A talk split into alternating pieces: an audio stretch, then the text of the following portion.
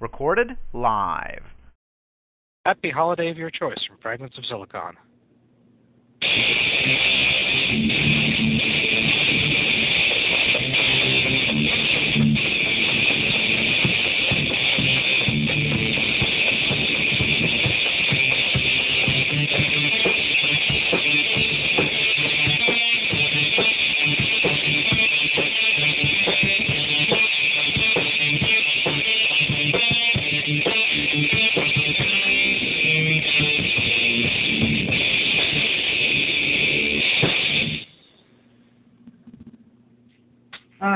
Uh, welcome to ano- another installment of Fragments of Silicon. Indeed, the final installment for the year of 2015. I am your host, Adam. Um, joining me in the studios, as always, are Galix, I am here. Ogre, I want to decide who lives and who dies. you're next. For which? That's how, Yes. That's how the next bit, uh, bit goes. Anyway, um, and Teddy Fan. Oh God, don't hurt me. I'll betray anyone. Yeah. Anyway, um, yeah, this is going to be a pretty loose show. Um, I'd say as loose as one of our Friday shows because, you know, as mentioned, our guest canceled last week, and it's the last show of the year. So we feel like unwinding after a, a very long and productive year. Now, and we with actually some- did things. yeah, with some, you know, reflecting on what was going on. But first, the news. Um, Ogre, why don't you start us off this week? To live, to die, to watch Neptune Men no more. Oh, yeah. Ogre's. Um, it has been warm and rainy here in southern Ohio, despite the fact that that is summer weather. But whatever.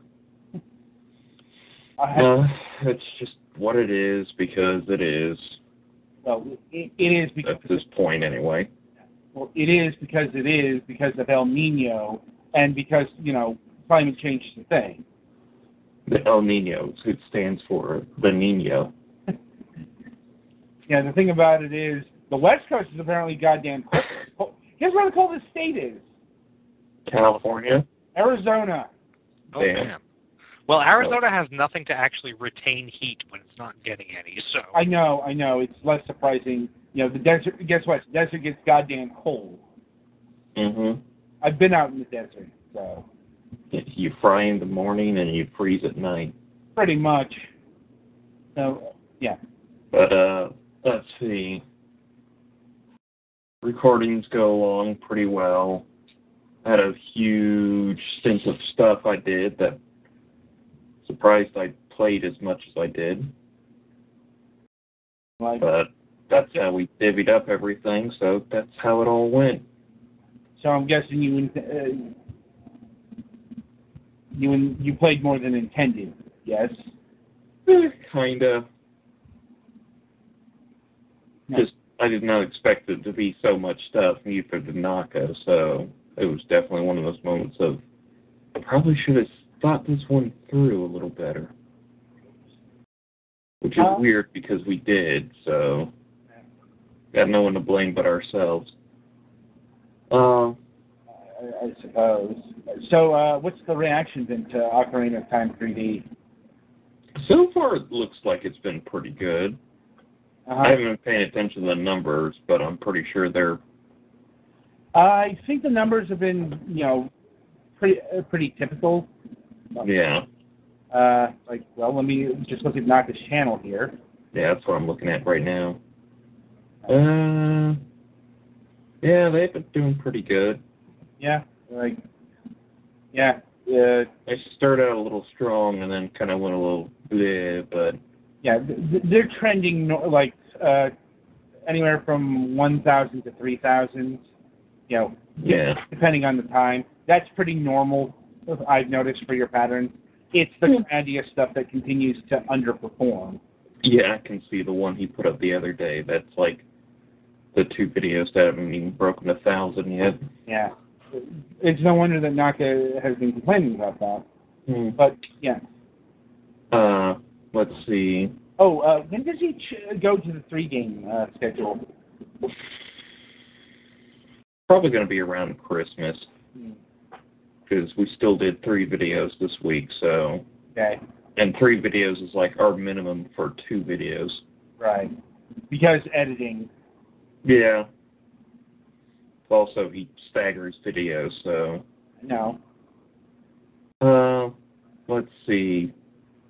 This Friday, Barry comes back. It is Friday, right? It's the 19th. Uh, Yes, this Friday is the 19th. Oh. No, the 19th Saturday. is Saturday. Friday is when Still this Star week. Wars comes out and the internet spoils everything for everybody. no. Meh. I already had one commercial spoil one thing for me. I'm pretty sure I don't really care that much about everything else. yeah. Well, I'm seeing that on Christmas, so. Yeah. I'd like to see that sometime around then, but I'm not in any Yeah. too much of a hurry. Oh, it's like day one shit. I'm, uh, I'm like, I'm, No, no, no, no, no. I didn't do day one with Phantom Menace back in the day. Although, I, I would never. I'm not going to go near a movie theater until Yeah. it stops being packed every showing.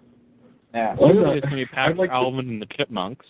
I'd like to see the movie and everything, but I'm not a person who's willing to go out and sit for three weeks out in line just to make sure I get to go see it. That's just symbolic shit now because Like- uh, because guess what? Advanced seating is a thing.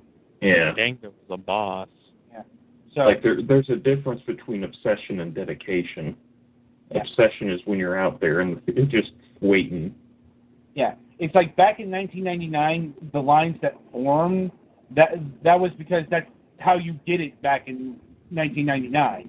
You lined Mhm. up at the at the movie theater, and you know everyone ha- you know everyone had to be first, basically. Yeah, now you have your reserved tickets and people just line up because they want to get in on time, I guess. I get well. because I, they feel like it, Best seating, I guess. well, it's, or they're or they're afraid they'll let someone else in their space if they don't get there in time. no, it, it's because of it's it's a sense of tradition and community. Not even making that up. Also, they want to be the first to find out that the new bad guy is Darth Vader reincarnated. Not spoiler, fake spoiler for spoiler. Watch it, ogre. Uh, yeah, that's not even real, but I know it's just I don't need people exploding at us because it's not fake spoiling everything. Yeah. Oh my God, Darth Vader killed Dumbledore. Son of a bitch! Who could have seen that one coming? But Snape killed the Emperor, so it's all okay. Uh, it was a weird one. Turns out that Darth Vader is actually Aaron Hansen. Who knew? uh, yeah. what were the odds of that one? Probably, probably dismal. Anyway, that's it for me. So next person, uh, Adam. No, I go last. I know that's why I'm making you go next. That's Fortunately, it's my show, so Petty Fan, you go next. Um, well, apparently we learned that my mom's friend who used to live with us is a fucking bitch. Oh, She ran off with her with the phone that sh- we had on our plan for her, and apparently traded it in. So now we have to pay her disconnect fees from AT and T. That comes to the tune of about 145 bucks. Is is that legal? Technically, no, it's fraud, but she's now in Pennsylvania, so there's not a whole lot we can do about that. she like moved to Pennsylvania. Yeah. She took her shit and moved to Pennsylvania and took the phone with her when we explicitly told her not to. Did she? Uh, did she just up and leave? Yeah. I feel like there's ago. some breach of contract stuff there that needs to be dealt with. I feel like there's a bigger story here than just a uh, just a stolen phone. Like, well, she used to live with us for five years, Uh huh. and with her bastard of a husband. And then she just decided that she didn't want to deal with her husband anymore, and she'd rather be with her kids back in Pittsburgh. Okay, but that doesn't mean you have to take the phone. Yeah. Well, it's because it was her only way to communicate. So instead of getting a prepaid phone and leaving the one that we were still paying for here, she decided to take it with her. Yeah. So yeah, that's fun. Other than that, mm, there's not a whole lot going on. I've been trying to get the house clean because we have a like a social community coordinator thing coming tomorrow. Huh. So that's fun. Huh. There, seems to be a lot going on with you this week. Yeah. Sadly, none of it's really important. Yeah. Well, well what, exactly what is a social community coordinator? This is it's like a program thing that I've been on when I was on SSI. Uh, and I'm still not off of it, but my sister's still on it. She still gets SSI. hmm. They don't really do a whole lot, but we still have to have like meetings every three months or whatever. Well, And I guess she's also help with like Medicaid stuff and whatnot. I see. Uh, oh. Uh, anything else? Um, I got my cat on me, but no, not really. Uh, all right, uh, Galitz, you're up. Uh, we have a good amount going on this week. Uh, my sister's cat that she had while she was in California, she brought. She can't have it where she's living on this coast now, so she brought it up to stay with us um, for the foreseeable future. So there's a cat in the house again, and that's kind of nice. Yeah. Um, Yeah, I remember when I had to give up a, a cat. That was not the easiest thing in the universe. Yeah. Well, at least we at least she knows that we'll be taking care of it well. Yeah, but yeah, you know, it's like when when you go to a place that has a whole bunch of dogs. Yeah. Yeah, usually. Um, on the video game front, um, I actually haven't played Splatoon in a few days, but I need to soon. They announced an update that will probably have new stages tomorrow, and there's a Splatfest I think this Saturday, so I need to get see if I can get my shirt leveled up. Um, I think I'm going to go Team Nice. Um, and what was the other thing? I wouldn't know. Nope. Um, not. I think I put. Crap. What was it? Something about Smash or Yes, that was the other thing with the new Smash update. Um, I got Cloud and I've been playing with that some, and he's interesting to play with. And I'm looking forward to Bayonetta and uh, Corrin. Tales Also, for Life? Hmm? Tales for Life? I'm disappointed that other things didn't get in, but I'm Oh, glad yeah. that Bayonetta did. Like I said, I advocated uh, Django from Boktai or Isaac from Golden Sun, but not as likely, I guess. And Bayonetta is something that's very convenient, so Yeah. That. Yeah. Of course, you, uh, of course, they couldn't ha- have a send off without a goddamn Fire Emblem character. that's sort of a promotion for the new Fire Emblem game, and I'm not. I have no doubt that it has to do with how popular Fire Emblem characters in Smash. But at least Corrin doesn't have 80% of the same moveset as the others. Oh, he- are you tired of we- of sword users? Here's another sword user, but this time with dragon. he- Yeah, but like like I said, at least at least it's like Marth and Roy. Roy, admittedly, is also DLC. Are basically clones. Lucina is also basically a Marth clone. Like they changed up some, but not all that much. Like Ike has like three of his moves are different, I think, and he's heavier. Uh, Robin is obviously different because he's a uh, half spellcaster, but Magic Knight. uh, mhm. Yeah, and then Corrin has dragon powers that are used instead of mostly the sword. By the way, says Bayonetta Dragon has survived. Yeah. The uh, the uh, stick in place uh, spear attack looks fun. Anyway, That was horrifying to see Mario just freaked out when that happened. Yeah. What being impaled? Being impaled and stuck into the ground. Well, to be fair, what would your reaction be? Uh, equally horrifying. As well as expletives, expletives being shouted? I don't know. I think at that point you can't say too much besides. Depends where you're stabbed, but yeah.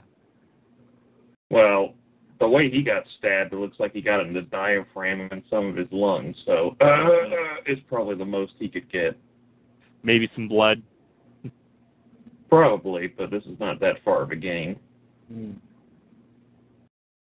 yeah. Anyway, other than that, um, I'm looking forward to work Christmas party this Friday, and I have some Christmas shopping to try to do tomorrow evening or Friday after work or something. So that'll be varying degrees of fun, but uh, that's about it, I think.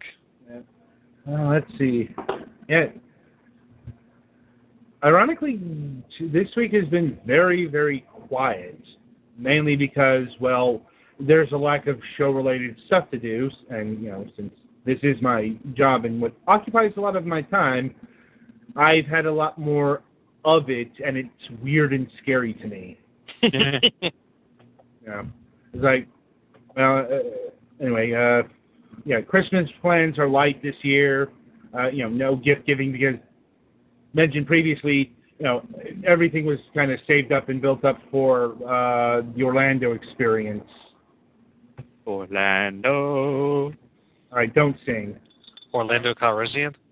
Yes. Yeah. Let's see. Uh, we're supposed to go somewhere on Christmas Day, but I don't think the restaurant's been selected yet. Uh, let's see. Uh, gonna see The Force Awakens on Christmas because I have no interest in be in doing any day one shit. Like the movie's gonna like the movie's still gonna be there on Christmas. In fact, you know, like there's been a kind of a clash between the Force Awakens and the Hateful Eight because, you know, it's one of those weird things of the universe where, you know, for the longest time there was no 70 millimeter movies, and now all of a sudden there's two. What's the Hateful Eight? That's uh Quentin Tarantino's latest movie. Oh, the Yeah, he, Magnificent Seven parody. no, that's no, that's the that's the Adam Sandler movie, the the whatever six. Oh, okay, gotcha. Yeah, And they need to stop making movies that are with the similar titles. yeah, It's not fair. yeah. It's like, well, Hateful Eight is the good one, and well, Quentin Tarantino was on the on the Late Show just yesterday talking about how you know they use the cameras that they used in Ben Hur to film this thing. It's in that ultra wide screen vision that was really popular in the '60s, and as it turns out, The Force Awakens has 70 millimeter segments as well. So, yeah, like, so that's a whole kerfuffle. Yeah, a bunch of my friends are going to see The Force Awakens after after a party on this Saturday, I think. I'll be at the party, but I'm not going to the movie because I don't want to tangle with crowds and stuff. Yeah. If my parents go, I'll go with them. Otherwise, I, I'll see it eventually.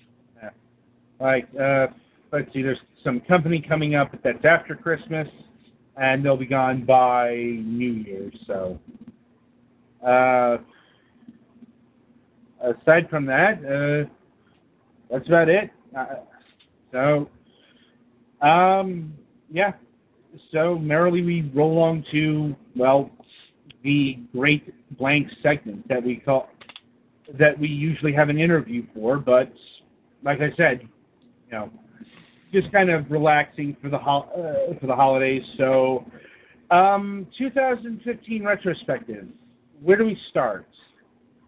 At the it was my beginning. 2014, but it tried I I don't get. because it can't be 2014 because it was 2015. Oh, I thought you were saying uh, comparing years or something. Nope, just doing a miracle joke. Yeah, that kind of fell flat. Yep. I suppose this being a gaming show, we should talk about the year uh, the year in gaming in 2015. Now it's like, Sure. well, I mean, where do we want to start? Like, you know, do we talk about the games? Do we talk about the events? I mean, you know, a lot of News. I, I, I guess we, I guess we should start with one of the hot stories, if you will, of 2015. You know, uh, the the year long segment uh, like breakup between Hideo Kojima and uh, Konami. And also Which- everyone else in Konami. Well, that are that are, that actually already happened. Like uh, Kojima's just kind of the last vestige there, and it, and the story just ended the other day, or actually, or maybe today. I'm not sure about the time differentials, but anyway, the point is, It was the 15th by calendar. Yeah. But well, anyway, the point is, uh, Hideo Kojima is finally free of Konami, and he f- has formed his own Kojima Productions, and he's working with Sony on a new game. You know, it's like, li- like I said, that's kind of the culmination of what's been going on for a year now. You know, ever since we got the reports of you know just how marginalized they were. Uh, they were making Kojima. You know, they removed all of his names off the branding. They canceled Silent Hills. You know, all the bad. You know, all the he's bad. basically been fired or on extended leave pending official termination for months now. So Actually, if you want the official, it's because his employment contract has been uh, has run out. Like, Mhm. you know, that's basically what he you know that he was basically running out the clock. These uh, post Metal Gear Solid Five. yeah, because if they just kicked him out, the lawsuits would be coming. yeah, it's like that. You know, that, that that's why he can form Kojima Productions sight unseen now. Granted, I don't know the particulars of when it comes to Japanese employment contracts, but um, I'm just uh, I think it's a safe assumption that you know when it runs out, he can do what he wants. Mhm. He probably doesn't had- have a he had- compete actually, clause. yeah, his non-compete clause is one of the things that ran out. Mm-hmm. So, he, yeah, he he just formed a new studio, which is going to be, you know, a big story of maybe not 2016, but sometime in the future. Yeah. You know, it's like the big news story for this year was just, you know, just how awful Konami got. You know, their Pachinko machines for everyone. You know, the sad part is Konami is actually doing rather well when it comes to business. You know, Well, yeah, Yeah. but pachinko games are a good financial product. They're just creatively bankrupt. uh, about that, that is not true anymore. No? Because on the other hand, we have Sega Sammy, and holy fuck, have they been hurting this year? Yeah. Like, now I'll grant you, it's been a combination of things. Like, uh, as it turns out, the uh, uh, pachinko in Japan is on the downswing. For, I'm not exactly sure the reason. Uh, I think it, some of it has to do with the the fact that they're still muddling on the whole. They're still dithering on the whole. Hey, let's make gambling legal or not.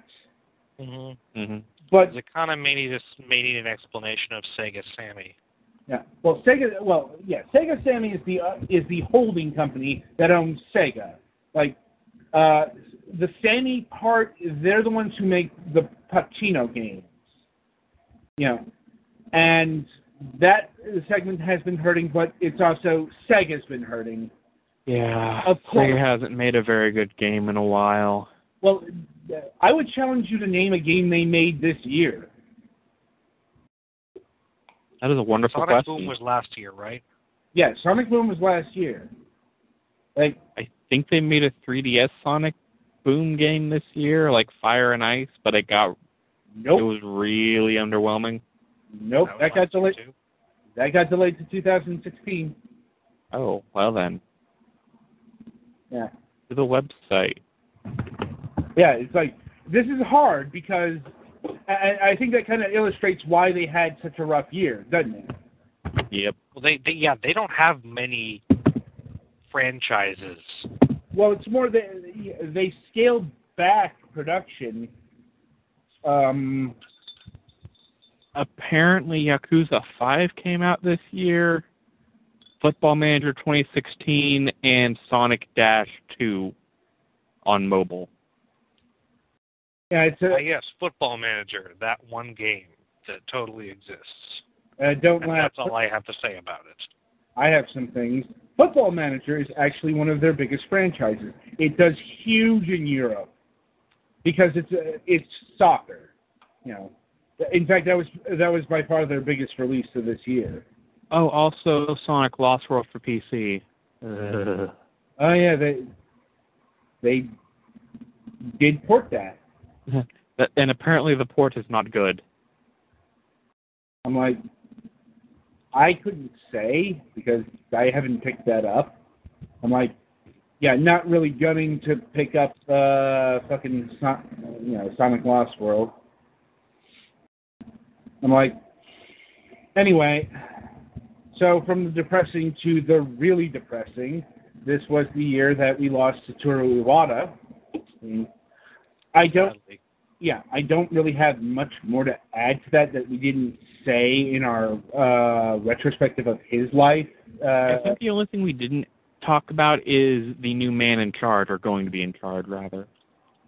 I'm like, well, that's probably because he's got nothing notable about him right now. hmm Like, Yeah, he's kind of Blandy McBlanderson. The big, the biggest news that we have about him really is that he's not dedicated to ruining everything Nintendo stood for. well, uh, more to the point, what Iwata stood. Yeah, That's kind of the thing, right? Uh, even though Iwata, like, even though Iwata died, he didn't die all that long ago, as, uh, as of this recording. So all the initiatives he he was engaged in, they're still going. That's Mhm. probably still going to go for a number of years. You know, and, and Because unlike in the U.S., if someone dies or leaves a company, they don't immediately try and strike all their shit. Well, yeah, we saw this with Apple. Like, you know, when uh, Steve Jobs died and stepped down, a lot of the shit he was uh, died and stepped down in that order. stepped, Sorry. you know, yeah, he stepped down and then he died not too uh, uh, long afterwards. Yeah, and his Mhm. body wasn't even cold, and they changed the ports and whatnot on Apple. Uh, still, some, All right, everyone, no more sweaters. We're free. We're free. still other, Push buttons. yeah, still, still a lot of the stuff he was involved in uh, didn't change. You know, it, it took now for for better or for worse a good number of years to overcome that. Still, I, I can't say I've been too impressed with the Tim Cook era. Now, uh, let's see. I, I, I suppose we should talk about uh, you know how Sony won E3. You know, we, that's another thing we talked about in depth. You know, but Well, when you start off with Last Guardian, yeah, Shenmue, uh, yeah, Shenmue 3, the you know the Final Fantasy I'm 7. kind of annoyed at Shenmue 3 actually for being a Kickstarter, but Um, Yeah. not not for being a Kickstarter, but for and they have done it since. So it did start a precedent for for announcing that we're starting a Kickstarter for a thing at a gaming conference. I can't think of when that ever happened. It happened again recently for some game, but I forget what. That's helpful. uh, Psychonauts. Yes. Oh yeah, Psychonauts 2. Actually, that was the Game Awards. That wasn't exactly the same thing. True. That's not a conference exactly. Yeah, that that's actually that that was an actual that was in an actual award show in, instead of like an award handed at a trade show kind of deal. Mhm. Yeah. But still, the the precedent for making the big announcement, not that we're going to release a thing, but we're now asking you for money for this thing.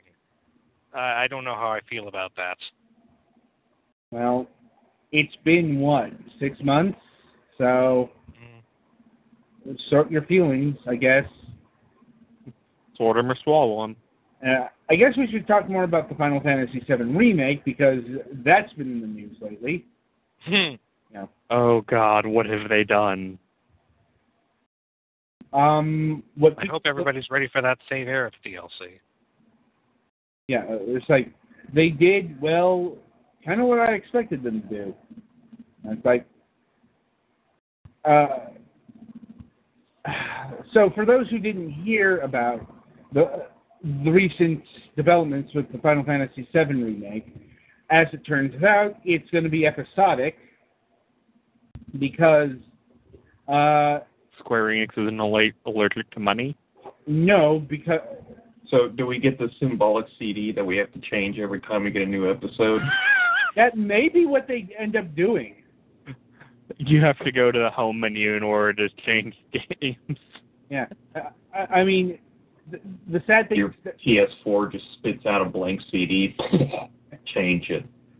yeah, but yeah, the, the so well, so the way they justified this is they said it, it was going to be too expensive to remake Final Fantasy uh, Seven standalone uh, if they didn't do it this way. And you know what? I could actually believe that because people for like people forget because the you know Final Fantasy VII is from 1997 and looks well like a game that was made in 1997.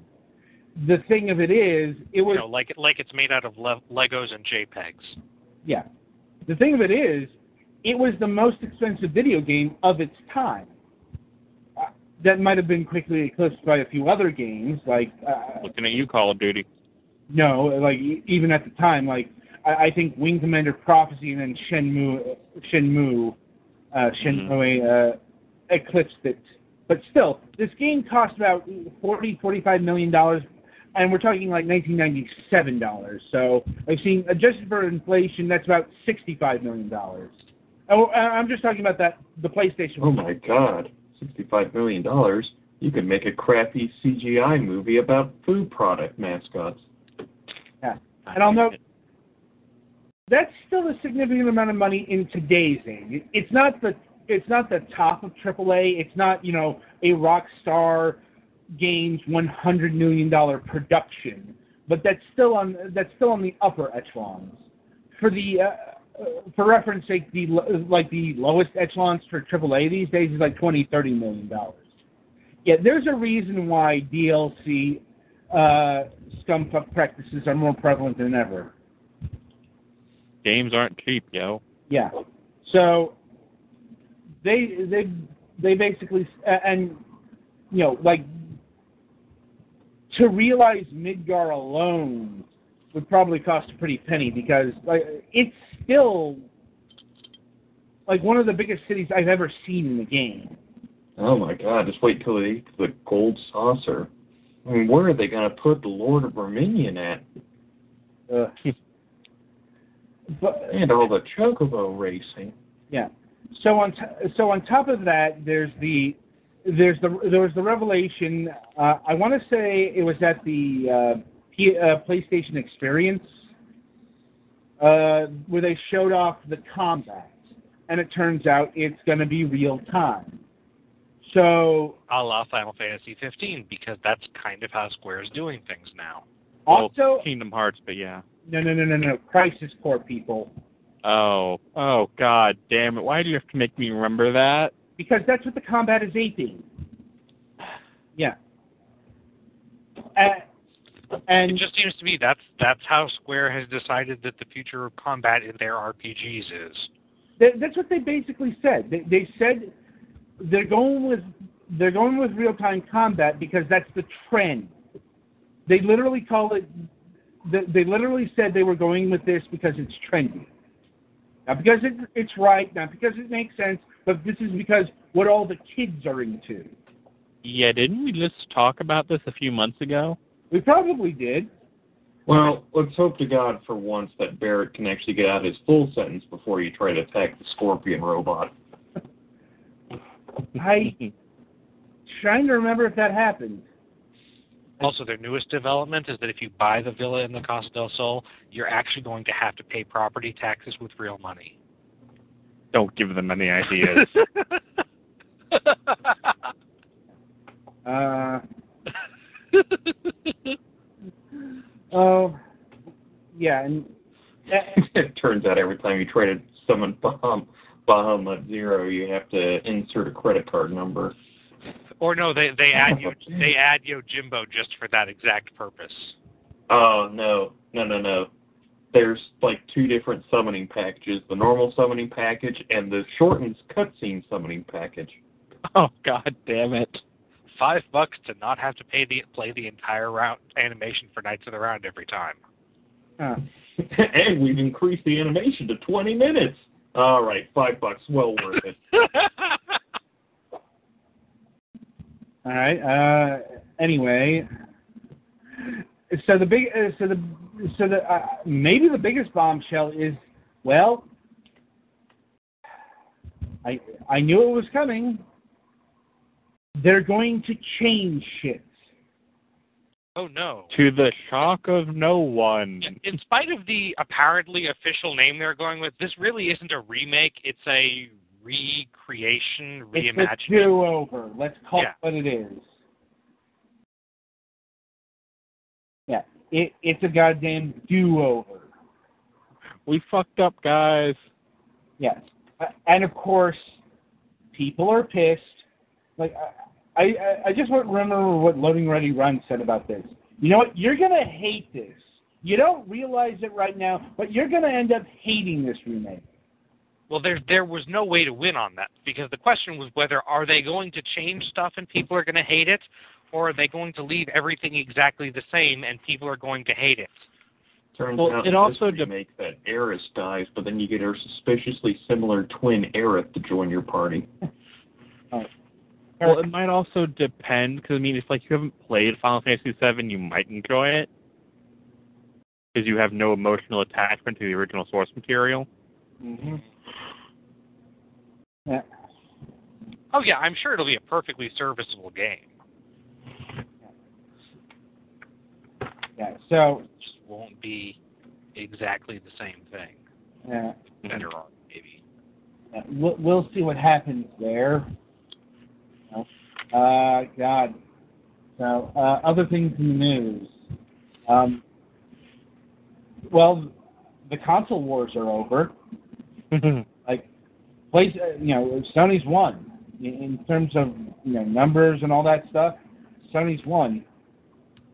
Yeah. Nintendo wasn't really competing, but Well, they well- tried a little bit more and didn't get very well on that. How Well, about just because you're not competing, you, you feel like you're not competing doesn't mean you're not a run.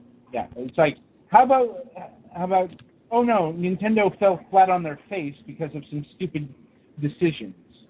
I seriously hope that PR firm was ejected into the sun. Yeah. Anyway, but as far as Nintendo this year, well, they actually have one of the surprise success stories of the year in Splatoon. Take it away, guys. This is all you. Well, Turns out trying to figure out whether you're a, sk- uh, you're a kid or a squid is actually a very morally ambiguous question that everyone wants to figure out. Well, shoot the entire arena with ink. I really like that it has one of the things people always bring up is that it has kind of a different attitude than a lot of shooters while still being a fun multiplayer experience and at Yeah, least it makes I people like saw what that they're not crack getting article that at. talked specifically about it, and I was like, yeah, Gollux is getting this one.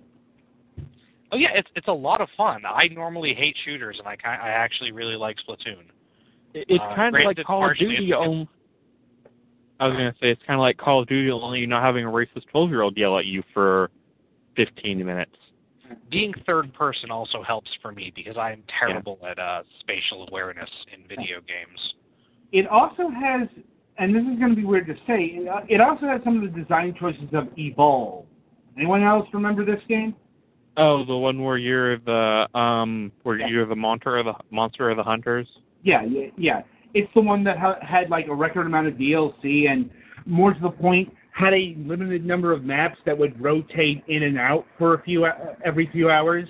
hmm Does that sound familiar? Yep, I think Team Four started a thing on that a while back. Yeah, Yeah. people complain about the stage rotation thing in Splatoon, but I think they're missing that it's supposed to be a strategic thing. Mhm. if you really Like, want you to and have some friends, you can play whatever game you want and play whatever map you want.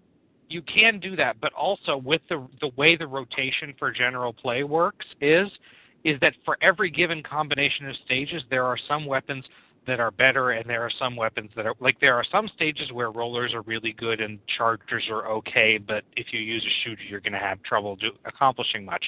There are some stages where rollers are useless, so you need to mm-hmm. decide. So ideally, I mean, with shooters, you're usually fairly safe although there's a lot of variation in shooters. But you you can theoretically optimize your loadout for a particular state set of stages.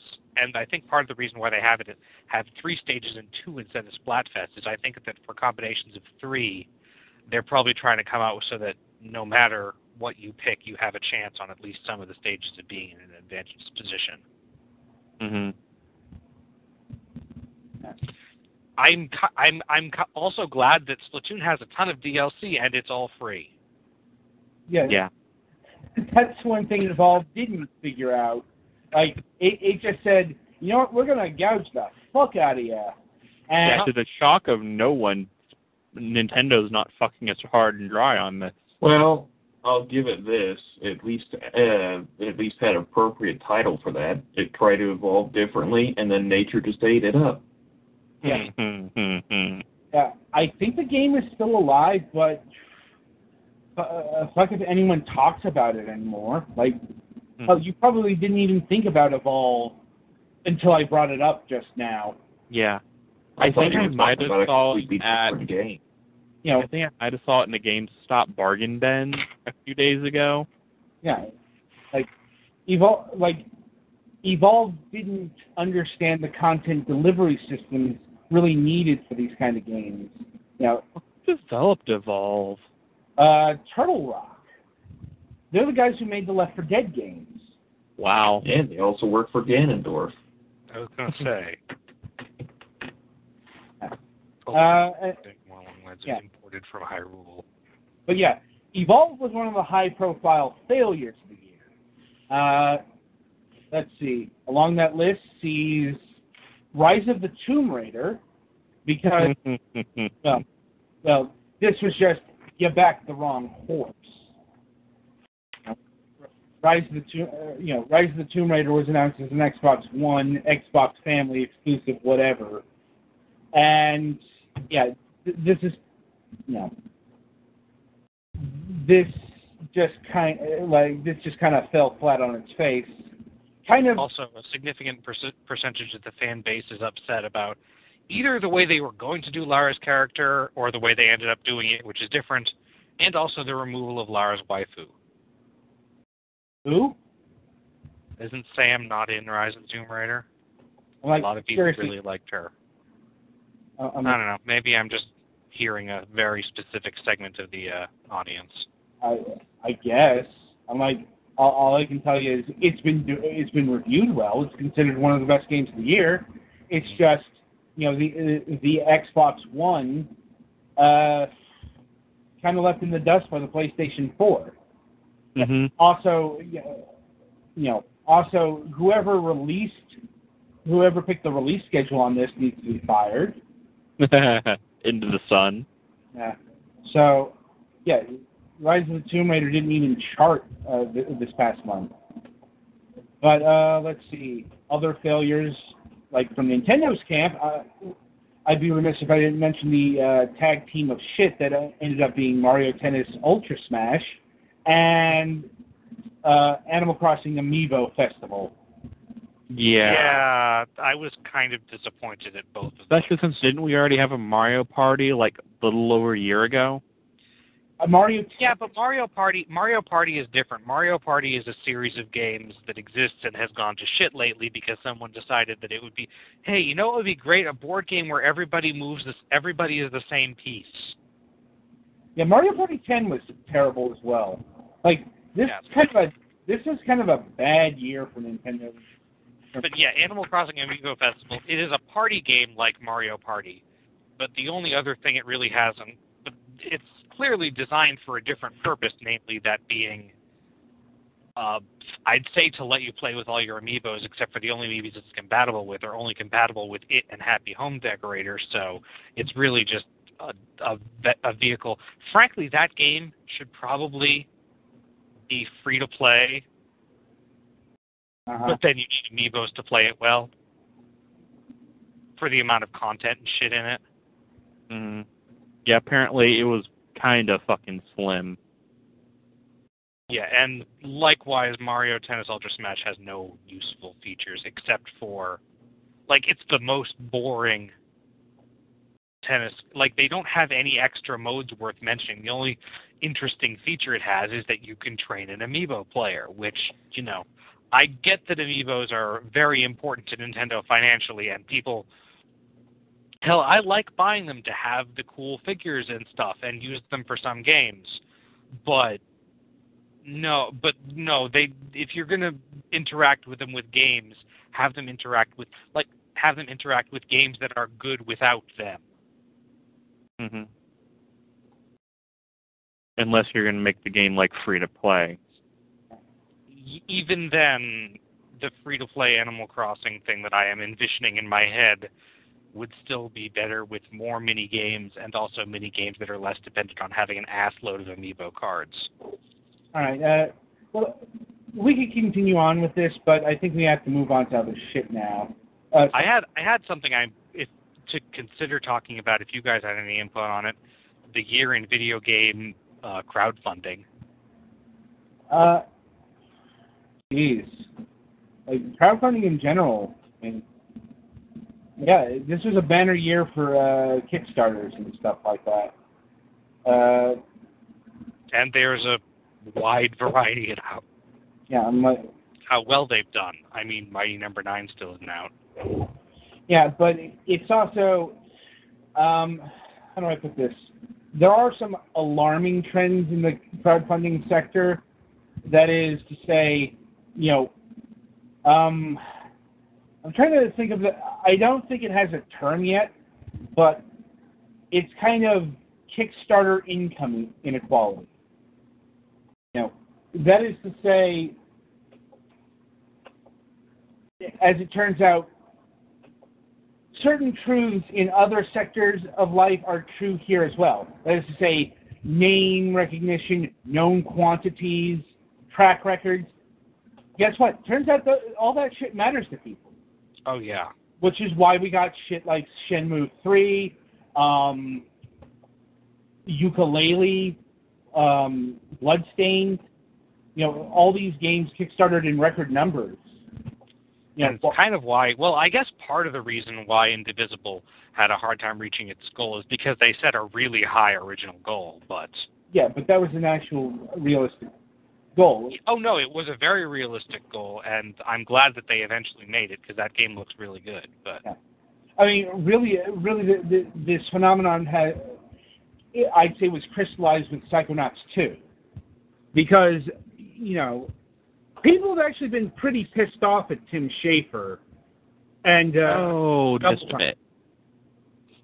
but I'm like, you know, um, some of it was uh, warranted, like the whole space space SDF one debacle. Uh, yeah, that shouldn't have happened. You know, on the other hand, you know, like some there's still some residual bitterness over Broken Age. You know, kind of an overprom, maybe uh, you know, overpromised, underdelivered uh, type scenario. But as it turned out, none of that mattered uh, in or rather it didn't matter when they put up the name Psychonauts 2 because I think it's already funded Uh, um If it's You know, not I a was burned twice on this guy before, but then he put up a brand that I'm familiar with, and I realized that familiarity is better than something new because we're all deep down hypocritical a bit. So yeah, let's fund this shit. Yeah it's also being done partially by that one company that has kind of a checkered history with funding things. uh no it's The Washington Redskins. yeah That's you. That's later. yeah the thing of it is uh it's being like uh Psychonauts 2 was put up on this new platform called Fig Like yeah. it's it's a new kind of uh, crowdfunding platform, one that's really really interesting because um, instead of being a mere backer, you're an actual investor. You can be. They have two ways of contributing. You can either back it like normal and get backing rewards and stuff, or if you have if you're putting in a large amount of money, you can be an investor and get some of the returns and sales. Guess, what this is? This is the latter. There were there were some recent changes in uh, SE, SEC regulations that allowed this to happen. So, yeah, they're actually I think you have to I think you have to contribute like five hundred dollars to qualify as an investor. I, I wouldn't know the particulars of that rule, but Mhm. I do know that this one is uh, th- this fake platform is tra- uh, trading on equity. So yeah, that's going to make things really interesting. Trading on equity. Yeah, it's offering up equity. Oh yeah, gotcha. It's like so yeah. uh, Anyway, as far as um, like the Tumblr version of paying by exposure. Yeah. No, no, this is like the complete opposite. Oh god, Yeah, this is if you fund this and it does well, you will get actual money back. yeah, th- this is actual investing here, Ogre. So Ah. Yeah, Oh wow, Psychonauts 2 has actually not reached its goal of 3.3 million dollars yet. it's not reached it, but it's 86. Oh, sorry, 83 percent funded. Yeah, it's And a it's- lot of the way to being funded before the end rush, so Yeah. it's probably going to make its goal with with breathing room. Yeah, it's got 26 days left. So, you know, going on kick, um, Kickstarter and crowdfunding patterns, it will easily reach its its goal here. So, and that's kind of my point. You know, it's like, you know, people, you know, all that, all that bad, uh, all those bad feelings have been dissipated by a lot of people just because, you know, they showed up with Psychonauts 2, which is, guess what? Something people wanted. hmm You know, so It is an interesting franchise, and I'm curious how they'll follow it up. How they'll follow up the original scenario. Yes, indeed. Uh, I get, uh, like I said, uh, you know, we could continue on, but I think we should mention, uh, we should move on to, well, game of the year. So we're going to divide this up into two segments. Um, you know, the game you played and the game uh, you played for the show Mm. basically, you know, the games we reviewed this year versus the games you actually played. For example, my game of the my selection for game of the year in terms of games we played and reviewed would be Assault Android Cactus. I, Yeah, I'd have to go with that one too. because I can't think of another game that I played that I liked more like this. Like I, I just remember getting absorbed in it in hours, and a few other games that I played for the show did that. Mhm. Not necessarily a bad thing. It's just I re- like Assault Android Cactus is a really really solid game, and probably a hidden gem because I don't think this game did particularly well, Mhm. which is a shame. Then again, um, what about you? What about you, Galix? Well, I haven't played all as many games for the show as you guys have because I only got Steam partway through the year. So let's see. I have like Albert and Otto, Armello, Cactus, Curses and Chaos, D4. Anyway, I did I did really like Assault Android Cactus. Um, I have started playing a little bit playing um, Life is Strange that we're not reviewing yet, but we've got codes for. that one. Um, and I've watched a Let's Play of that one, which I probably shouldn't have, but I really like that game too, if that counts. No, it doesn't because we haven't reviewed it yet. Okay. You know, it's like that would count for 2016. That gets Mhm. it, you know, that's the fun part of when you run your own show. You can write your own rules. Doesn't matter if it, was, it doesn't matter if it was re- released in 2015. If we reviewed it in 2016, it would count for 2016. Okay. Well, I'm I'm terrible at ju- I'm terrible at making orders, but Um, Nobody's asking for an order, just the best one you played. Yeah. that that's What part one? of the. I'm terrible Yeah. at ranking, I should say, which So- includes picking a best. I'm like, okay. Yeah, I'd probably like I probably like that a little bit better than Pirate Warriors Three. Than the other ones I played. Uh, what, a cactus? Yeah. Okay. Well, uh, Ogre, mm, I guess I could ask you, but you typically don't play uh, the games for review. One Piece Yeah. yeah, that, that's kind of because I like it. Yeah, that that's probably just in terms of how much fun I had with it. My second, and that's partially because I like Musou games. So Honestly, One Piece would have been mine if it wasn't for the controller issues they still have not fixed yet. Yeah, it's like if it didn't have like the graphical and controller issues, like that that probably that might have won, but no. But It- Assault Android Cactus was complete at release, so yeah, no, and it was fun in early access too. oh yeah. So I sunk about seven hours of it in early access. Yeah.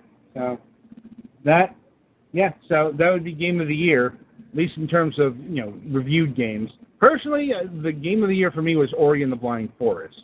Now, I do have a caveat. I typically don't play a lot of AAA stuff. This, you know, your Assassin's Creed Syndicates and your Star Wars Battlefronts for various reasons. Fallout 4. Yeah, Fallout 4. Uh, it's like, you know, I don't think my computer, like my computer, uh, I Just use Cause 3. Just cause there Despite the fact that we have access to it. Yeah, we, we all have Just Cause Three, but I'm like, it like we don't have computers that can run Just Cause Three. yeah, like my computer is a four gig laptop. I mean, I don't really need like the usual games I play are indie titles. Yeah.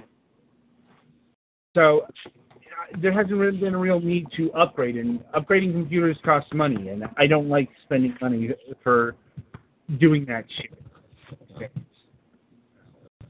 Yeah. So, yeah. The the point is, you know, maybe it's a bit embarrassing to mention, but we don't really have like the latest uh, equipment. Now, if Yeah. somebody wants to gift us that, I, like I think the only latest hardware we have is me and Golux have a Wii U. Yeah.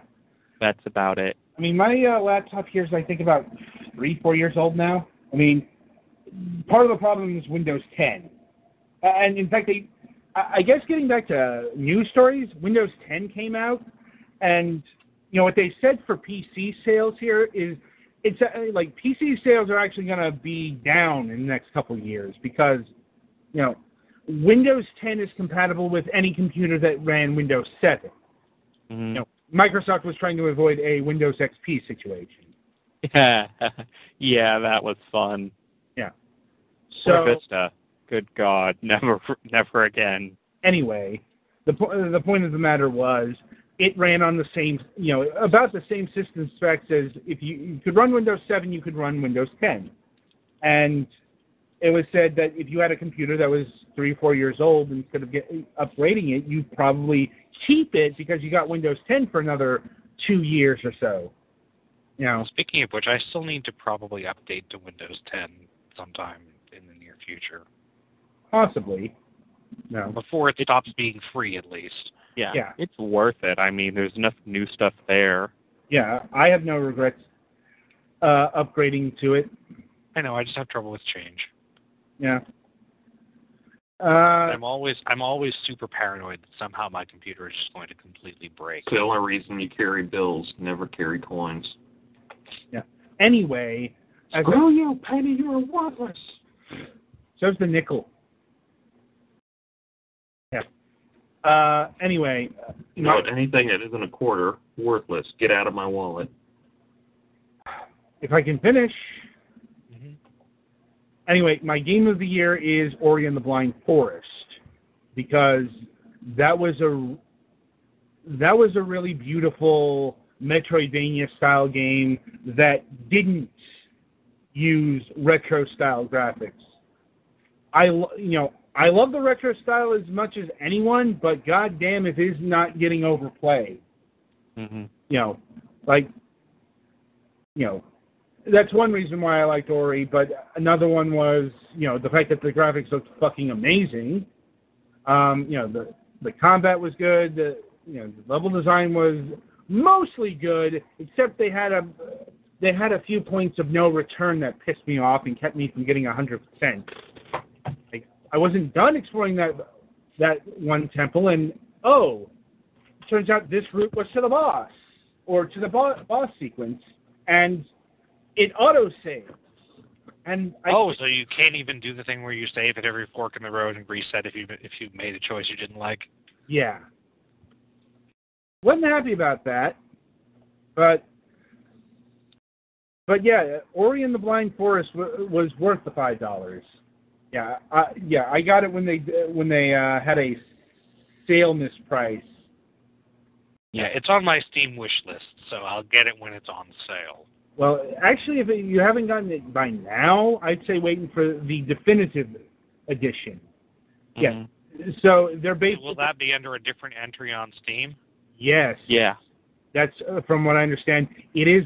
It's not a free upgrade. It's something you have to buy because the definitive edition is going to include an expansion pack. Well, then I'll put that on my Steam wish list when I get it, Okay. Or when it comes out on the Steam wish list, because I just checked the store and it's not on Yeah. available to put on wish list yet. Yeah. It's not out yet. So, and We have it. Neither is this guy at PC, and that's on my wish list. well, yeah, that, that's coming out February. I know. Anyway, uh, uh, you guys, who, who wants to go first for like personal game of the year? Oh, I've played a lot of games this year. it, it it does kind of like shit. Like I got Smash Bros for Wii U. I got Kingdom Hearts 2 Final Mix, the PS3 port thing, which was kind of good. Um, fucking hell, Steam. Uh, Xenoverse was fun. Um, actually got to the Batman Arkham games, and they were fun. So many good games. I guess I'd go with Smash or Wii U. All right, Alex. Well, I game in a uh, very different space than everybody else here, except for Petty Fan and well, Petty Fan and Ogre share part of mine, since most of mine is Nintendo that isn't on PC. Um, it's pretty. I think based on time input and enjoyment I've gotten out of it, probably either Splatoon or Hyrule Warriors, both of which are I've had a lot of fun with. And I'm actually honestly looking forward to the 3DS remake of Hyrule Warriors that has the reimportable stuff because that looks like it'll be fun and also fun in HD. Um, right. I pr- Smash would probably be higher on my list if I'd had more time to play with it with friends because it is a lot of fun, but I haven't had that much. Uh, this Smash, particularly compared to Brawl, I think the single player is significantly thinner. hmm Like I really liked. I know that it's somewhat um, controversial, Subspace Emissary, but I really liked it as a uh, both as a sort of story thing and as a way to try get you to try every character a little, because you do have to do that as you're playing through it pretty much. And uh, so I could I could I could handle myself okay as most of the characters in Brawl in Smash 4, I have played around with the new characters, but mostly I can play Kirby and Palutena. Sonic's my main because duh. Because your Skype avatar is Tails, so I'm not shocked Mhm. at that. Uh, all right, Nogard, you're uh, last here. Hmm.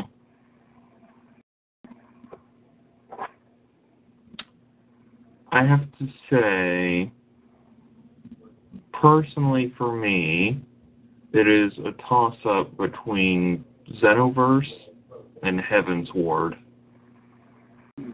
Oh God, I was gonna put Heavensward on there, but I was like, no, that's stolen my life. That's Mm. the what's hap- is that the Final Fantasy 14? Yeah, that was the the latest expansion. expansion. some reason I thought that came out last year, and then I'm really realizing Nope, wait. just came out this summer. hmm Feels like it's been here forever. and Just six months, something like that. Uh, mostly because Xenoverse was a lot of fun. I mean, a Dragon Ball Z game where you can create your own character out of the, The multiple self-insert races within the series. I mean, yeah. yeah, that's just right up there. Uh, it was fun to play that for the channel with Naka and Lenny because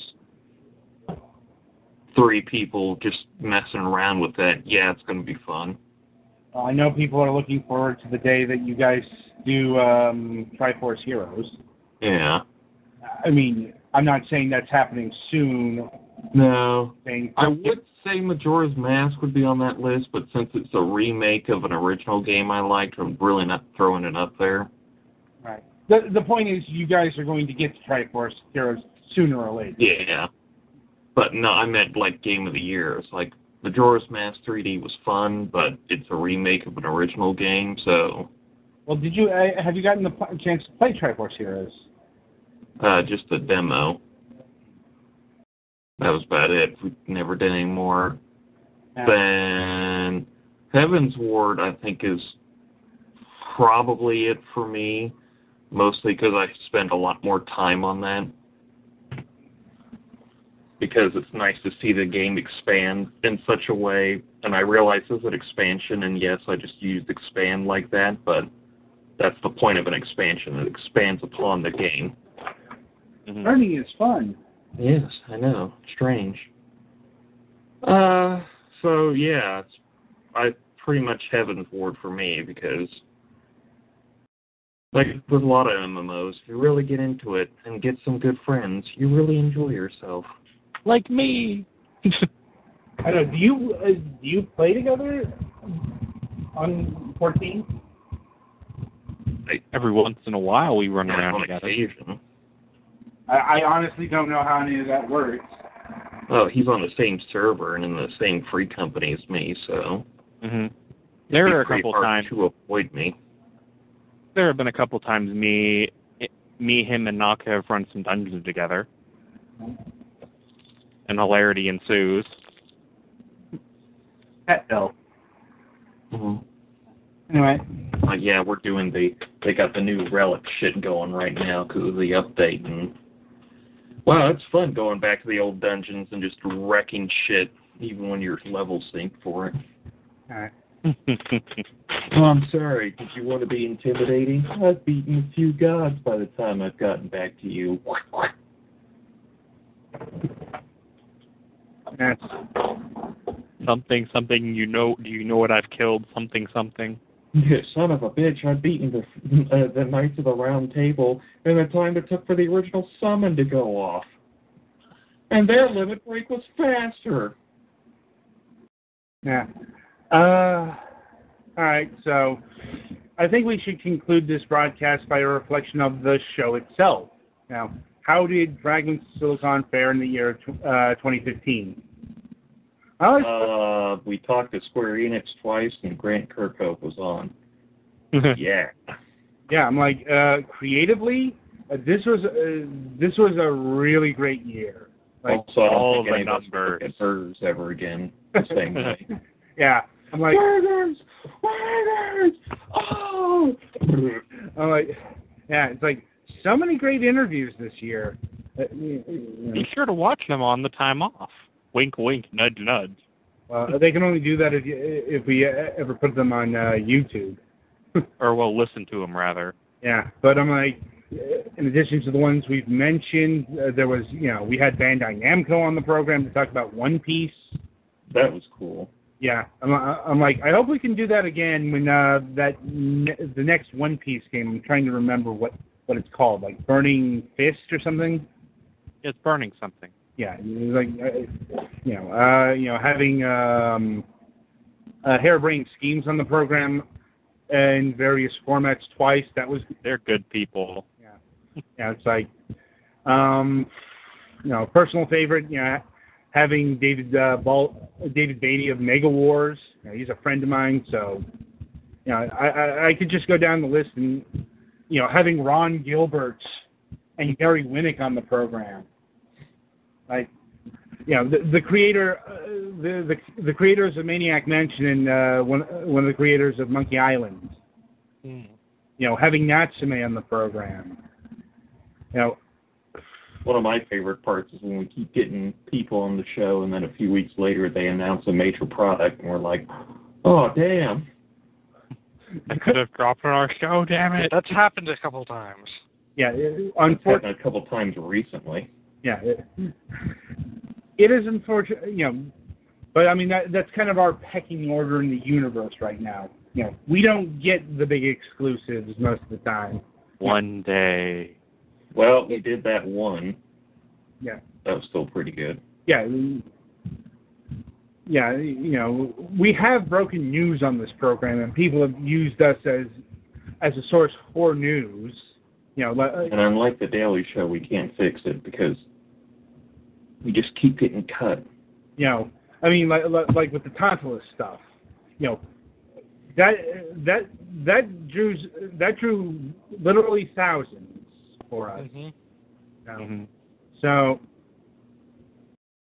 if if they had revealed that it was Twilight Princess HD, well, that would have been the We're working on a project. We can't talk about it right now, but it involves some kind of force that's in a multiple of three. Yeah, I'm pretty sure if they would have said the word started with Z, everybody would have went ro- off and running. and Metaverse? you know, and for and for those ask like, and I we have been asked this, um, you know, w- if Tom Lewis is going to come back onto the program to talk about Twilight Princess HD. Well, it's uh, there's kind of a stumbling block. They want to, but they can't because they're, they're not allowed to yet. NDAs yeah, and the such. hush orders of all hush orders. Yeah, and they haven't gotten clearance from Nintendo. Like you know, they refer, you know, And as we will repeat constantly, we are not looking to get anybody fired. So we respect their wishes and, And- their. you know, to my knowledge, Nintendo hasn't okayed anything. You know, I you know, I emailed them about this, and you know, predictably never heard back. Uh, I, I might try again after the holidays. You know, but yeah, I, you know, it's like I'd say creatively, you know, we've gotten professional. Like I know our style is kind of um, loose and gonzo-y, but I'm like, we've had major figures from various parts of the industry. You know, uh, indie games are our bread and butter. Don't get me wrong, but you know, like we've had Bandai Namco, we've had Square Enix Europe. You know, we've had legends like Grant Kirkhope and Ron Gilbert on the program, and they respected us. They took us seriously. Know, Hell, Square, we're buddies with Square Enix Collective. yeah. We made them realize what they are now. Oh God, I use synergy, Oh. and I'm not a Golden Sun protagonist. so the, the the point of the order is, as far as the industry is concerned, those who want to be on our program, yeah, we don't have a cre- we don't have a credibility problem that I I thought we would have, considering you know we're not a big program. Like Mhm. You know, it's like in terms of our audience, it's actually been good news. Like we we actually have an audience. Like um not uh, not to reveal numbers on the air, but um like a certain amount of people do download anything and everything we do um, per episode. So for all of our regular viewers, thank you and please keep it up. Yes. Bring your friends. Yeah, it, it's like I've seen anywhere from 40 to 100 per episode, and for us, that's pretty good. Now, there have been some outliers when we have a bigger guest, although sometimes not. Like some, like some of the big interviews we've done have done about as well as some of the regular indie stuff that we had. And I, I can tell you why that is right right now like those bigger people didn't promote the show. Yeah. You know, they, they they didn't they didn't retweet it or anything like that. So you know, the you know their audience didn't hear about that. You know, it's just you know one of you know you know it's it's a bit frustrating from our perspective, but but you you do you know you do what you have to do. Uh, Also, the scope of this show has expanded a lot this year. Uh, Oh, we yeah. started interviewing people from places that aren't in our time zone area. Well, yeah, I just got tired of losing. Like, we wouldn't be friends with Square Enix Europe had I not done that. Just hmm or Ghostlights, or really anyone we've had on the on the Tuesday uh, edition. You know, I, I- it's like I don't regret making that choice, and I'm glad it's worked out. I mean, you know, uh, and we've also started doing regular reviews. You know, Mhm. I can't say we, we've reached a point that we review stuff every week because, well, our reviews are kind of predicated on, Having games to review. well, more, uh, the companies give us the codes to review. Like, Yes. you know, it's like we're like we're not going to spend money to review, at least not at this point, because Yeah, we might. The show had a budget, but it doesn't. So yeah, yeah, it's like like if we were making money off of this, that would be a different story. Because there are, I, I do know how it works in the paid professional world, and sometimes the publisher, for one reason or another, usually because it's shit, doesn't provide uh, for copies, and so they have to, they still have to review the game, so they have to buy it themselves Mhm. you know, and and people complain about, you know, th- there are some people who complain about, you know, journalists getting games for free and all that, but I'm like, it's like if that didn't happen, no, uh, the, the shit wouldn't get reviewed. You know, it's like even on our level, like games are expensive. Yeah. You know, it's like I mean, indie games uh, these days are typically ten, fifteen dollars. You know, and you know, for those of us, you know, Hell, Pirate Warriors we wouldn't have able been able to do outright because it was sixty. yeah, yeah, I I have a day job, and I'm thankful for that. Not all of us do. yeah, So, but more, but more to the point, even even without a day job, si you know, sixty dollar games are expensive. hmm That's Yeah. like you know, people who get paid for this shit, um, uh, you know, get get get these things so they can review them. And I'm like, you know, as far as do the reviews help out people? I'll be honest, I don't know. I, I suppose one of my one of my biggest frustration with our audience is they're very quiet. I know they're there because I see the I see the numbers, like they're consistent, but um, nobody offers feedback. So I have no, I honestly have no idea if the, if these reviews are helping people or not. But I suppose that doesn't matter at a certain point because we're still going to keep this policy in place. Because you know, like I said, sometimes we are given games, sometimes we are given games to review, and this is a problem we you know, like I got a, I got some review copies earlier this year, um, and didn't know what to do with them because we usually we use this thing as interview file, hmm but now it fills a space. So, and it gives us, you know, another aspect to work on. So, it's all win-win from my perspective because when we record the the review episodes is when we meet anyway. So, we lose mm-hmm. nothing by doing this. Yeah. Unless we had a week where we really needed to plan an awful lot of stuff, and then we ended up being up all night. But you know, Well, yeah, this has happened. Like the the week I had to like anytime where- where we had to meet on like a Monday, I wouldn't schedule a review. Like a- any time when like I would be, you know, incapacitated for like a better term, uh, online, you know, like when I had family visiting uh, earlier this year, or when I had to visit family. You know, it's like I wouldn't schedule a review. So there's no. The review schedule is uh, at this point is semi-permeable, and Mhm.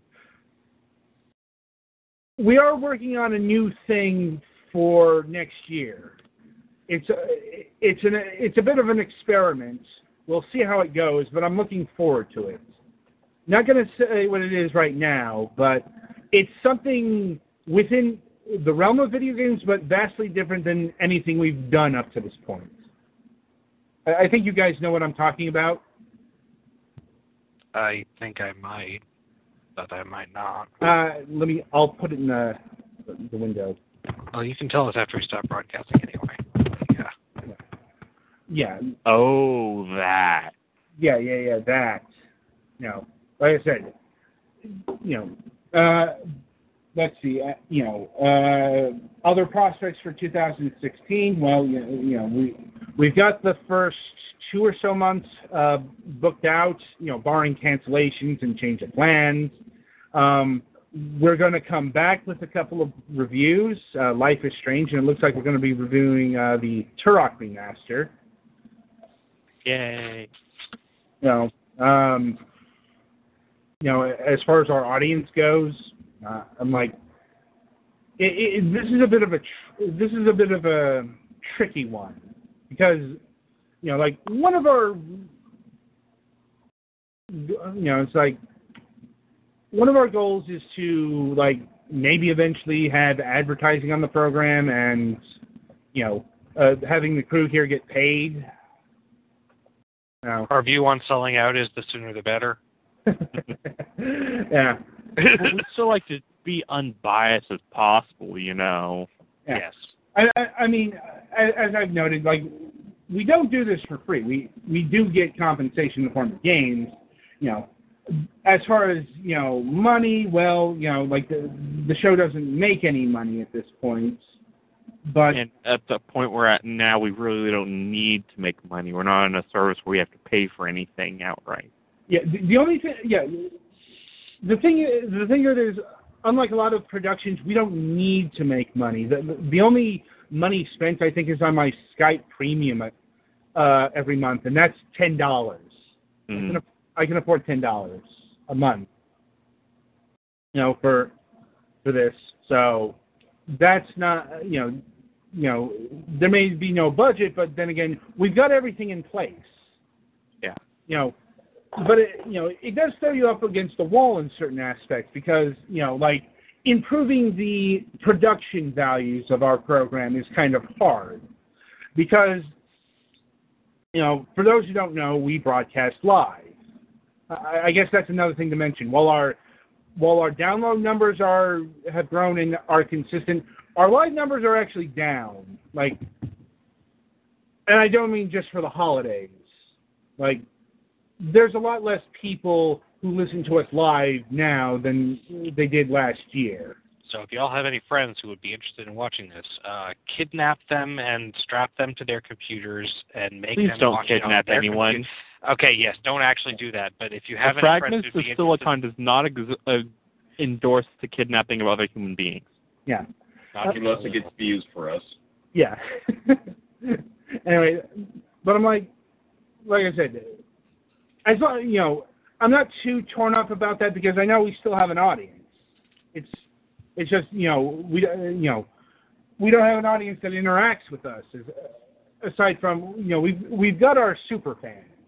You know you know the likes of Zakana, Mystic uh, Ferenia, and Potato Sniff. You know Twilight Winter. They've you know they've all they've been they've been here since maybe the beginning. Like th- they're certainly the names I always see in the chat. You know there are some others. You know not here all every week. You know. Well, And like- also, some of our um, live listener issues might be because of finals and whatnot. that too. You, you know it's like it, it's, yeah, that will fluctuate based on Yeah. many reasons. Yeah, like I, I I wasn't expecting a lot of people today because we had no guests. and it's you know we're in the midst of finals. It's the holidays. Everything is going to be down ratings wise. We're we're not going to be bucking the trend there. Like, and I'm sure our numbers are going to be pretty low during the break during the holidays. It's Christmas and we're not doing jack shit. I'm not concerned about that. Well, at least recording wise, Yeah. there are other things we might have planned. Yeah, we might on those later. yeah, we might get together to stream Armello if we can ever work out scheduling. You know. Anyway, like you know, uh, back on the MSP show, we u- we used to have um, like uh, audience goals, uh, thousand downloads, and like twenty live listeners per week. So, and I think that's the talk show guidelines for getting advertising on your program. Mhm. You know, the thing of it is, getting advertising isn't the hard part, and we don't need to look to TalkShoe to get advertising. You know, there are. We were talking about this the other week. Like there are, there are companies out there that cater to podcast advertising. Like there's this one called Midroll. Now, and we being in the video game industry, there's a whole bunch of uh, you know publishers, developers, uh, peripheral makers, hardware makers. You know, there's a whole bu- there's a whole litany of people who make stuff for video games that are always looking to advertise on things. Hmm You know, it's not necessarily getting the advertiser, finding the advertisers. It's getting them to sign on board. We we haven't quite reached that step yet. You know, mainly uh, some of it is over concerns of audience numbers, but it's also this is stuff that Mac is supposed to take care of. Yeah, being our executive producer and all. Right, and, and And he he's said, busy with various things. Yeah, he said he would take care of that. The thing is, you know, he keeps get he's he's got a lot of investitures right now. I mean, I suppose it is theoretically possible that at some point he took that out in the backyard, poured concrete around its feet, and dumped it off the lake. But Yeah, Well then, that escalated. yeah. And the thing of it is, you know, he's mentioned that you know right now he doesn't have the time to focus on the podcast sector, but he said you know next year that's going to be a priority. Of course, I, you know, how, when and uh, when that happens, I couldn't say because I can't even say at this point that Mac is returning in January. You know, he was supposed to return a bit of time, uh, like last month, but you know, his busy schedule has prevented him from returning, and he's his, his busy schedule has made him busy. I'm sure Well, is shocking. It- it's not just his busy schedule; it's also his inconsistent schedule because he works retail, hmm and With all of the associated pain and misery. yeah, and he doesn't have a consistent Wednesday off, so that you know. He might not be returning in January. We might not be moving MSP to Wednesdays. You know, with Mac, it's yeah, kind of. We'll see what happens. That's still the goal, and we'll let you know when we have more information. Yeah. It's like, you know, I, I guess if enough time passes, we'll look into the advertising thing ourselves. You know, but you know, no, you know, don't worry if you if you're worried about ads appearing on our program. That's not happening uh, in the foreseeable future. You know, Yeah. outside of I guess you know our interviews, which kind of serve as ads for the show, for the um for ga- uh, for the games, but also you know we are genuinely uh, Galax, we did. I mentioned that we we might be streaming Armello. Okay, I thought so. Yeah. Uh, I'm like, uh, you know, it's like th- that's all incumbent on our schedule. Now, as far as further changes to the show, um, nothing planned, but as I, you know, one thing I've experienced on this program over the past two years is I can't really predict it, predict what changes are going to occur occur because this show's not this show has always been shaped by circumstance. Yes, there are two kinds of changes: the one you planned for, and most of them. Yeah, it's like, and I'm like, if anyone in the current uh, uh, our current listenership either remembers or goes back to listening to one of our 2013 era episodes, Well, it's going to be a lot different. Mhm. You know, mainly because we had a different cast. Um, we had, you know, uh, a lot more in the way of audio problems. Like, I, I mean, I helped fix some of those. Yeah. people like so- like uh, people still complain about our iffy audio. Like our audio is pretty bland because we record in mono and it's not the greatest of quality. It's serviceable, but if I had the power, if I you know that's kind of another thing, increasing the production values. I don't know how to do that. And it's not even particularly while involving talk shoes still. yeah, yeah, much of our issues are with the talk shoe service. and yeah, it's not our equipment because we like when we hear this over Skype, like believe me, we can we can pick up all the sounds, including some we don't want to hear. Yeah. So Sorry. no, no Yeah. like Not for anything this time. Just I know sometimes it's me. yeah. So it, it's kind of like, you know, uh, you know, and the thing of talk, uh, you know, the thing about Talk Shoe is there's no other service that can meet our needs. At least that we've found. Yeah, we haven't found it yet because in spite of you know however many people show up, we do like being live because Mhm. I'll admit this is a bit out of laziness. We don't like to do editing. No, and this is a nice thing about recording live. We You do also like to interact with people in the chat room sometimes, yes, yes, we do. but mostly the editing thing. Mm. But yeah, now anyway, I'd say over, over the course of the year we've done a shit ton of stuff that I thought we would never do. Now we, you know, we've seemingly uh, secured ourselves an audience for the moment. I, you know, I, once again, I don't know. Maybe in the future they'll abandon us. Maybe we'll grow. You know, it's like Please don't leave us. We have cookies. yeah. I'm like, and you know, hope, you know, hopefully we can. Yeah, I, I personally am not going to stop doing this show unless profound things happen.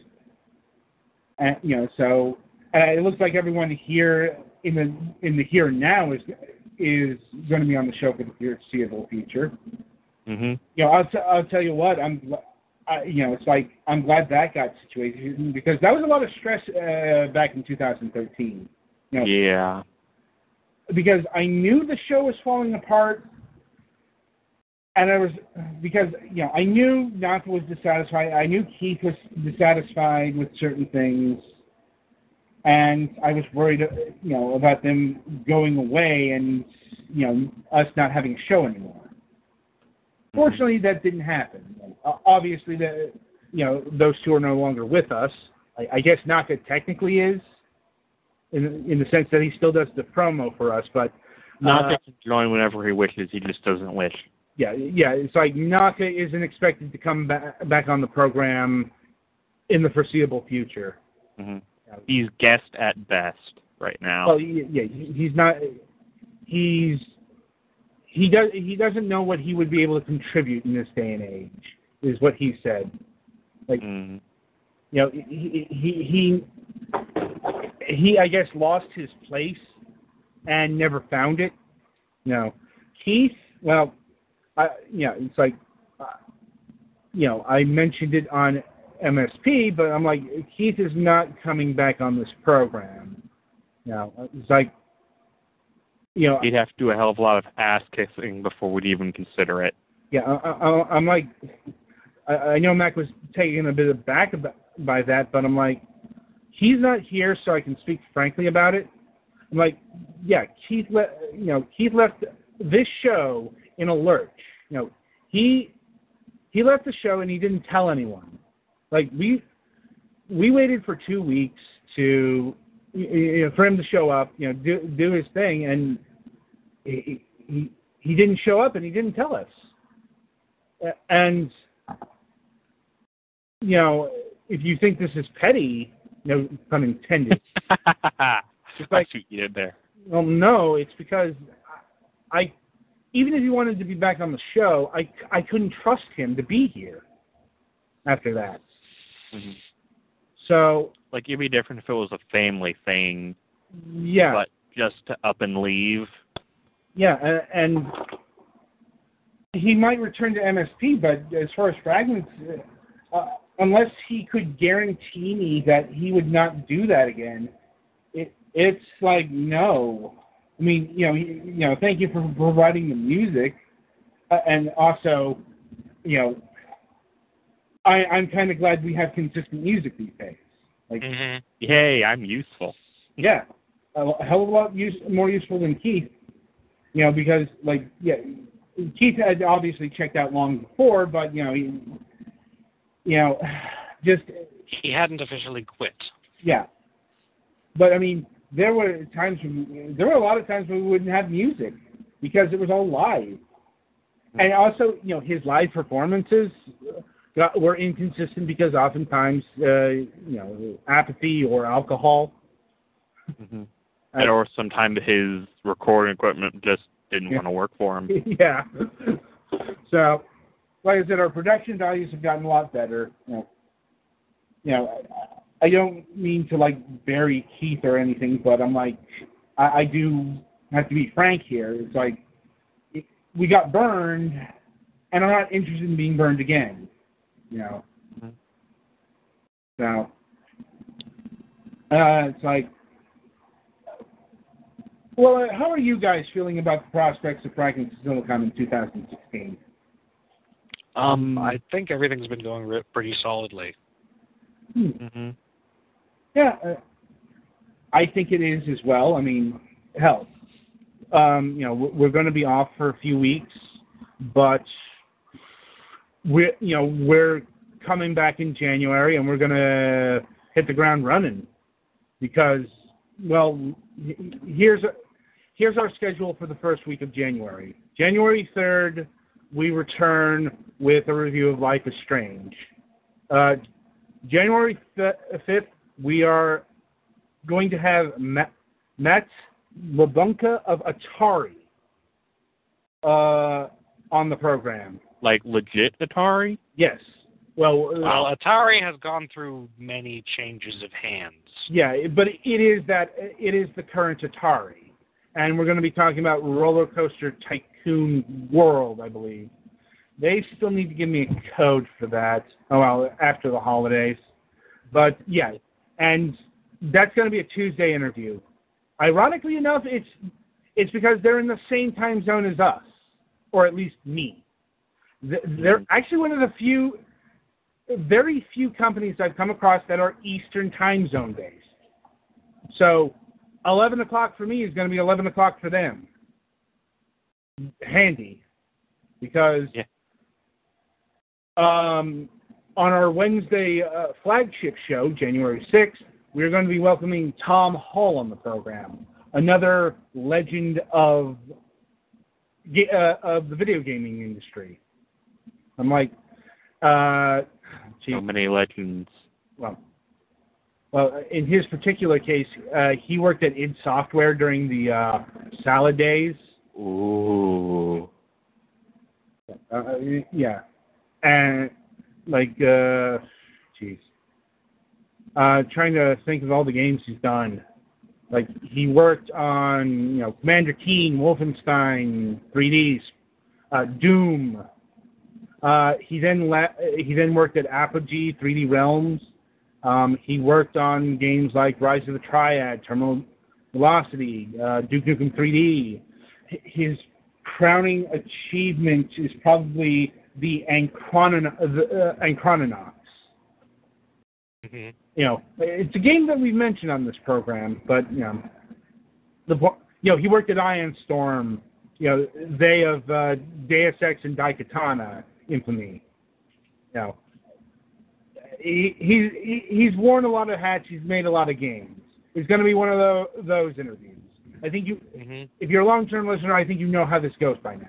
You know, Mhm. yes, yes, this is going to be an interview that takes the entire show. So we, yeah, we don't need to come up with a topic of discussion unless you know we get a cancellation here. Mhm. Yeah. So and and that's what's going to start us off in two, uh, 2016. All right. Woo. So um, final words for 2015? Happy holiday of your choice, but remember, you only get one. Um, it was a good year. Hope to see you guys in the next. Don't leave us. Yeah, just have a happy holidays and whatnot. All right. Uh, yes, yeah. in all in all seriousness, happy holidays and have a hope you have a nice new year and stuff. You got your line. All right. yeah, Yeah. Once again, I'd like to thank you know everyone who listens to this show, both in the live chat and the uh, downloads. You know, thanking I thank you for helping making the show worthwhile. You know, uh, and uh, it's nice to know that there are people here who, for some reason, listen to us. You know, I want to thank you know all the guests who have come on the program, uh, taking time out of their uh, schedules to do an interview with us. You know, and uh, g- giving us their games. Should they have given us their game? You know, thanks to the crew for being here and putting in the time and the effort that it requires to make this program. And yeah, I'm looking for, forward to 2016, and I wish you good gaming during the holidays.